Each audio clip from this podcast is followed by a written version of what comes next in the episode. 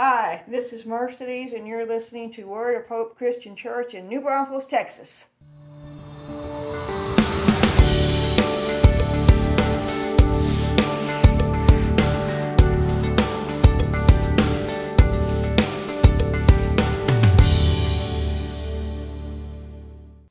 Hi, everyone. Welcome once again. I'm Pastor Tim with Word of Hope Christian Church in New Braunfels, Texas. It's Sunday, May 28th, and this is your Sunday sermon. We're continuing in our sermon series called Getting There. If you've missed the first two sermons in this series, you can catch up right here on this media platform. Now, the whole idea behind this series is to look at the ways we can make forward progress in our spiritual walk, getting there, in other words, to become more mature Christians. And to do that, we're looking at examples in the Psalms, Proverbs, and Second Chronicles. Today in part 3, we're looking at Psalm 42 verses 1 to 11, and we're going to dive into the idea of longing for the Lord. There's a lot to talk about today, but as we always do, let's take a moment and pray. Gracious Heavenly Father, Almighty God, you are so good to us. We are so honored to be able to listen to you today. Lord, speak from your word. Move us Move us in a way that prompts us to be doers of your word. And I thank you for all that have come to listen and or be there in person or watch the video. To you be all honor and glory in Jesus' name. And everyone said, Amen and Amen. Let me ask you, have you ever experienced discouragement? My guess is that most of you have, and perhaps some even on a daily basis. Most of us go through some dry times and low seasons of life, for sure. Many years ago, a young Midwestern lawyer suffered from such depression that his friends kept all knives and razors out of his reach. He questioned his life's calling and just wanted to give up. This is what he wrote in his journal I am now the most miserable man living. Whether I shall ever be better, I cannot tell. To remain as I am is impossible. Do you know who wrote those words? Abraham Lincoln. That's right. Charles Spurgeon shocked his listeners when he said this in a sermon, and I quote, I am the subject of depressions of spirit so fearful that I hope none of you ever get to such extremes of wretchedness as I go to. According to the National Institute of Mental Health, depression strikes about 17 million adults in the U.S. each year, more than cancer, AIDS, or heart disease. Half of all Americans say they or one of their family members have suffered from depression. The Journal of American Medical Association has stated more suffering has resulted from depression than any other single disease affecting mankind. Let me say at the beginning that I don't know much about clinical depression, though I have tasted it personally a few times in my life. I do know that depression is a very complex condition that can be rooted in spiritual, emotional, mental, biological or physiological causes, or a combination thereof. If you struggle with depression today, I hope you're seeking professional medical help, and if you're not, then I hope you will. There is no shame in admitting that you need some help. Having said that, I want us to take a look at Psalm 42 today so that you can better understand the kind of depression that can happen to us. Let me list a couple of background truths before we jump in. First of all, Psalm 42 is a maskil, M-A-S-K-I-L. Similar to Psalm 32, this is a teaching psalm intended to help us learn how to handle the spiritual blahs or blues. We could call it How to Deal with Depression or Beating the Blahs.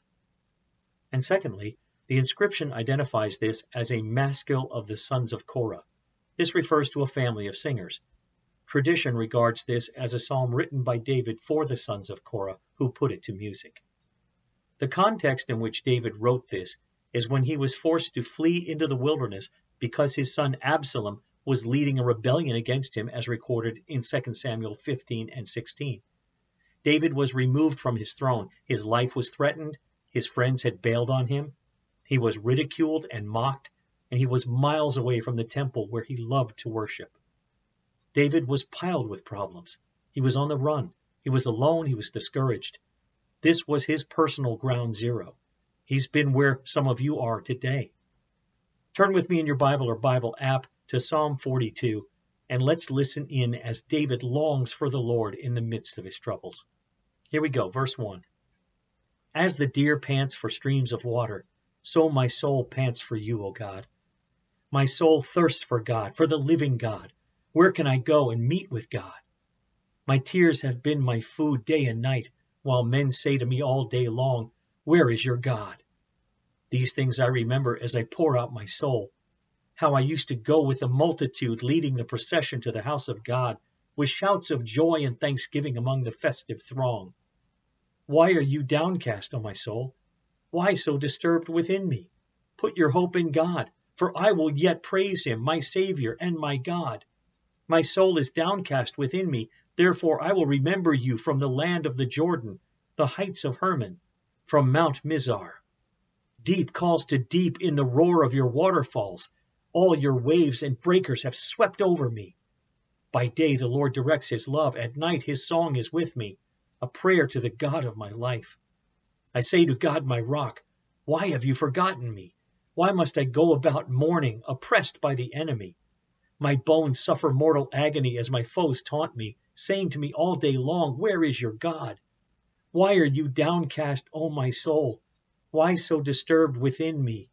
Put your hope in God, for I will yet praise him, my Savior and my God. Friends, if you're looking for a way to beat the blues today, to beat the blahs, David gives us four steps here in this psalm to put it into practice, to help us to get there. Here's the first one Seek God with everything you've got. David starts by beginning in verse 1 that he longs for God. Let's read that again. As the deer pants for streams of water, so my soul pants for you, O God. Deer are fun to watch. There's something about them that makes us stop what we're doing and just look at them. Several months ago, I was on the golf course with one of our elders, John. We were on a cart path heading to our next shots. When we arrived, a deer came up to him in the cart, seemingly out of nowhere. It just showed up. He had a few snack crackers, so he gave one to the deer, and she took it and went away. About that time, the refreshment cart came up and stopped right by us. A young lady who was driving came over to us. And my friend John told her about the deer. She called it by name. She had named the deer because she saw it so often, and told us that deer is always there and has been around people so long she just comes right up to them from the woods. You know, when a deer is thirsty, they will run full speed until they find water. And when they finally find it, they'll stick their face into the cool stream, forgetting everything else around them. This is unusual for deer because they're usually very alert and cautious. But when they're panting, they'll do almost anything to quench their thirst and during drought conditions, deer will alter their daily routine to make sure they can find water. Whenever a deer senses danger, it will run to a stream. Most hunters think the deer is trying to avoid leaving a scent. The deer, however, seeks water for a different reason. When a deer is retreating from an enemy, it develops a tremendous thirst. Fear and the physical strain of running create a strong desire for water. David is picturing himself like a deer that's on the run in desperate search of refreshment. Now take a look again at verse 2. It tells us that just as the deer can't wait to quench its thirst, David's soul is thirsting for the living God. He wants to know God. He's seeking Him with everything he has. It's hard for us to get really thirsty today because there's soft drink machines and water fountains everywhere. But thirst is powerful. It must be satisfied or we're going to die. Have you ever been thirsty spiritually? Does your soul pant for God? Only the living God can quench the thirst of the human heart. Just as a deer knows instinctively where to find water when it's thirsty, so too we must seek God with everything we've got. Isaiah 26 9 says, In the night I search for you, in the morning I earnestly seek you. Jesus put it this way in John 7:37. Anyone who is thirsty may come to me. Friends, we're all thirsty for God, but not everyone comes to him to have that thirst quenched. Many times we look to other things to satisfy us. Jeremiah 2:13 says, "For my people have done two evil things. They have abandoned me, the fountain of living water, and they have dug for themselves cracked cisterns that can hold no water at all." Folks, make it a priority to plug into God. It's great to see you on Sunday mornings. It's great to see you right here on this media platform. Also on our midweek Bible study as well. These can help satisfy your parched soul. And if for some reason you can't be in person with us or you can't get connected, get back to this media platform so you can get the teaching every week or get back to your local church. Get fed, plug in, be a part of the community. So the first step in beating the blues is to seek God with everything we've got. The second step is be honest when you can't. I would encourage you all to read Psalm 10. There you're going to find that the spiritual life is not always smooth sailing. We have down times as well. There are seasons in life when we're hurting. There are times when we wonder why God seems so far away. A deer loves to find water and quench its thirst, but sometimes it gets into trouble as well. Do you feel like you're stumbling spiritually? Are tremors rocking your life? Do you have a hard time swallowing the things that come your way? David can relate. Look at verse 3. He says, My tears have been my food day and night, while men say to me all day long, Where is your God? His appetite had vanished because of all his afflictions. His only source of nutrition was the salt from his own tears. Drop down to verse 7. It says, Deep calls to deep in the roar of your waterfalls. All your waves and breakers have swept over me. As one wave seems to call to the next, so too the waves of worry and the breakers of bad things have swept over him. In verses 9 and 10, he wonders if God has somehow misplaced him. He feels so low that he feels like he's dying. Read verses 9 and 10 with me. I say to God, my rock, why have you forgotten me? Why must I go about mourning, oppressed by the enemy? My bones suffer mortal agony as my foes taunt me saying to me all day long, Where is your God? A key part of the process of defeating depression is to be honest when you're hurting. You can be real before God, and you can be yourself here at Word of Hope, or I hope that's true in your local congregation if you have one. You don't have to fake it here at Word of Hope, and you certainly shouldn't have to fake it wherever you are worshiping.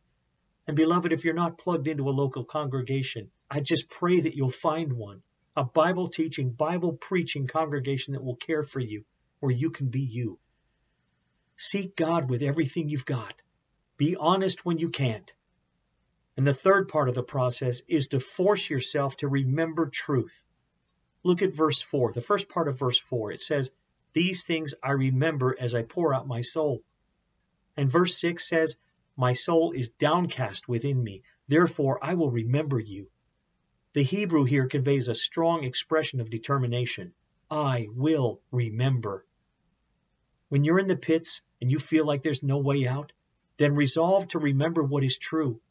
I know when I'm down, it's easy for me to lose sight of what's really true. Doubts can creep in, despair can actually skewer my soul.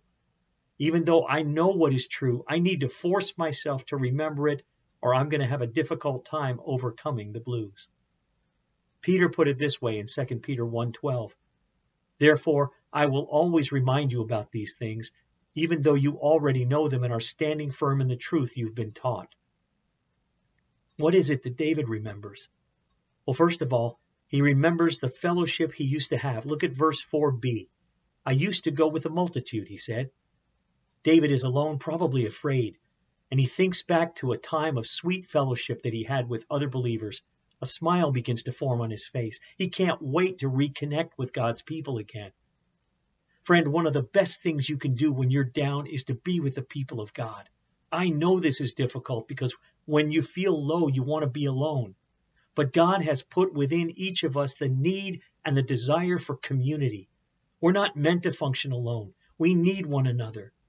If you've been disengaging from people, if you've been pulling back, then determine purpose to get back in touch with them. Hebrews 10:25 challenges those of us who are not consistent in our church attendance. It says, "And let us not neglect our meeting together as some people do, but encourage one another, especially now that the day of his return is drawing near." This is not about missing one Sunday here, folks. This is about a consistent pattern of not attending. We need to break that cycle. It's an intentional thought on our part to get back involved.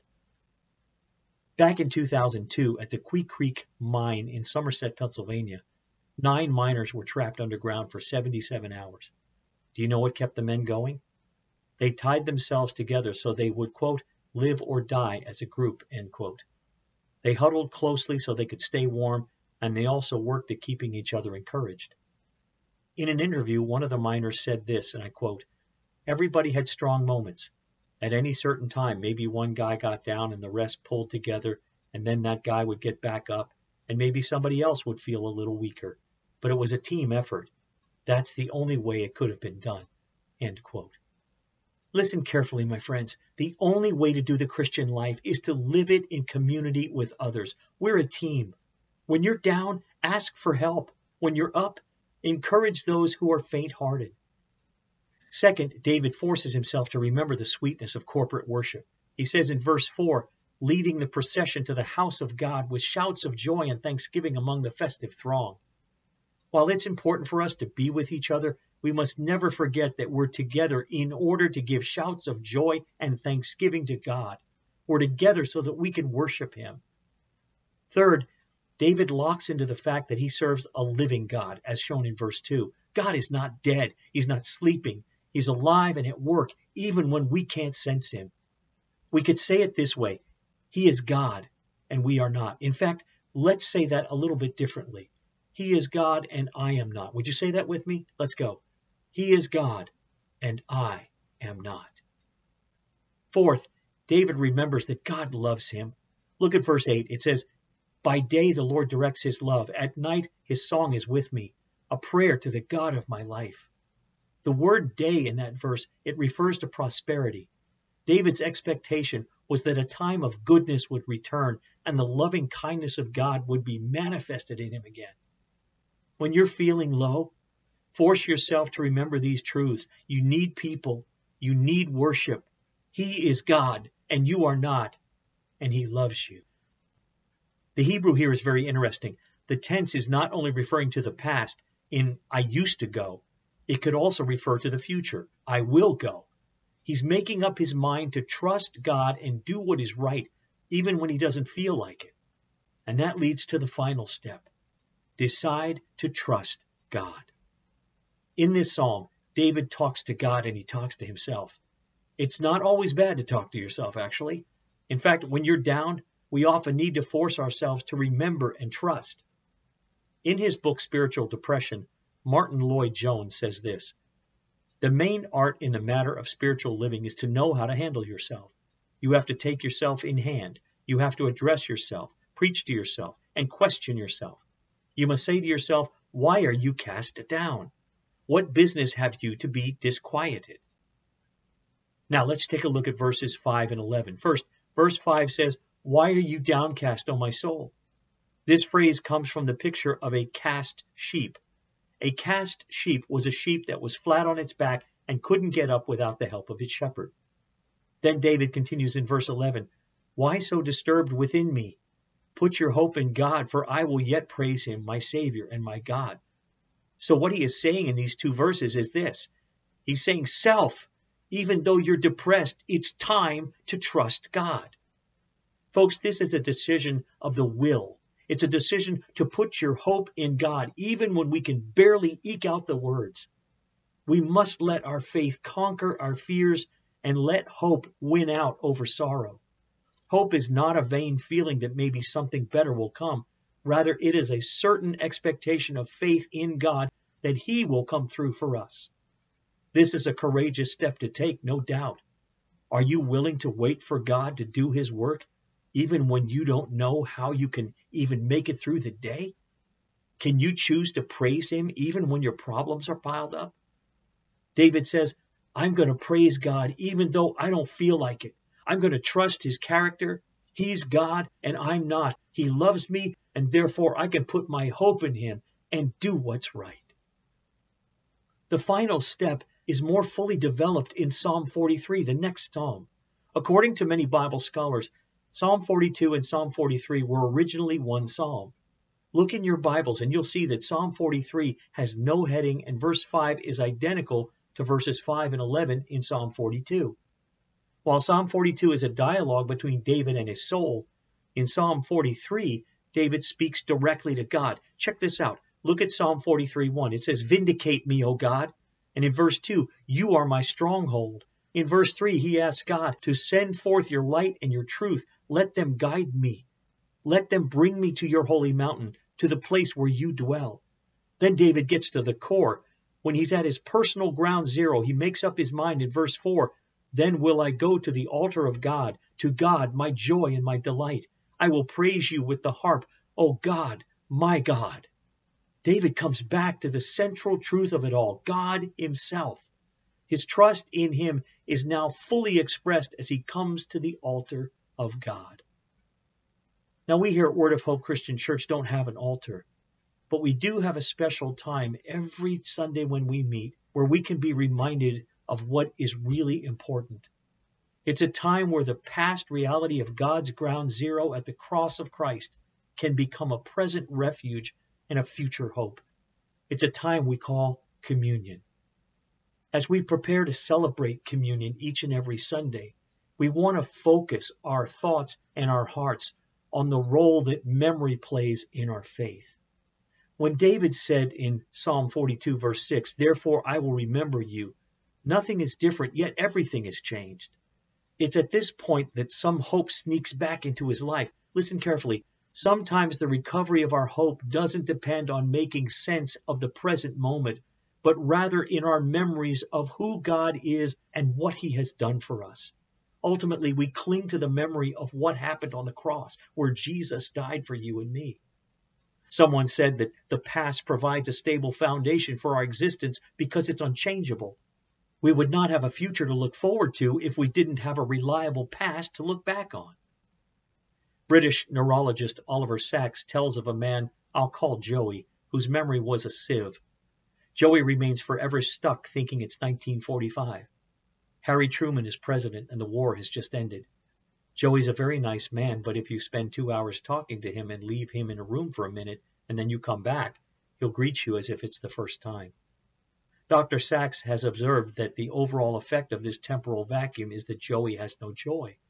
Joey is joyless because he is confined to an ever changing yet meaningless present moment, with nothing new ever to look back on, and with nothing ever to look forward to, joy is impossible for him.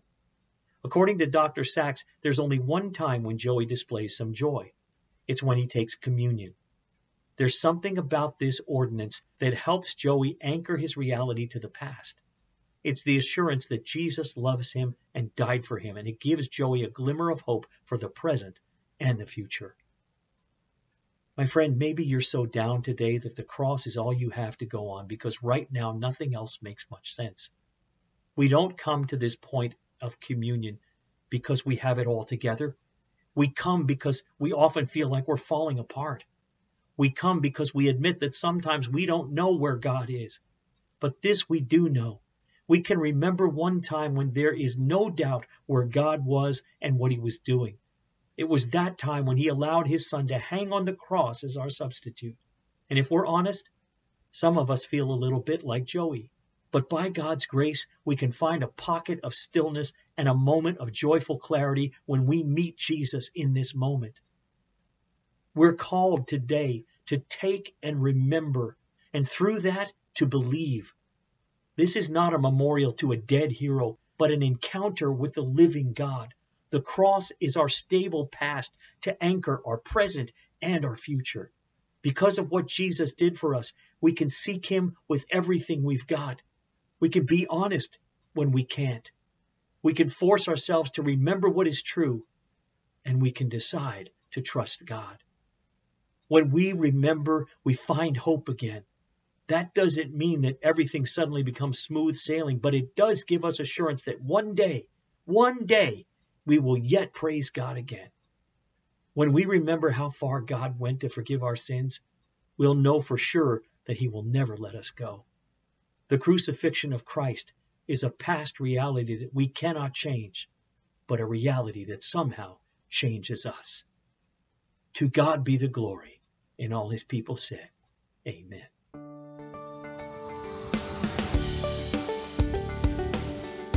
Thanks for listening. Join us again next time for another encouraging message from God's Word. To find out more about our ministry, look us up on the web at www.whccnb.org. Word of Hope Christian Church, real people, a real God, real hope.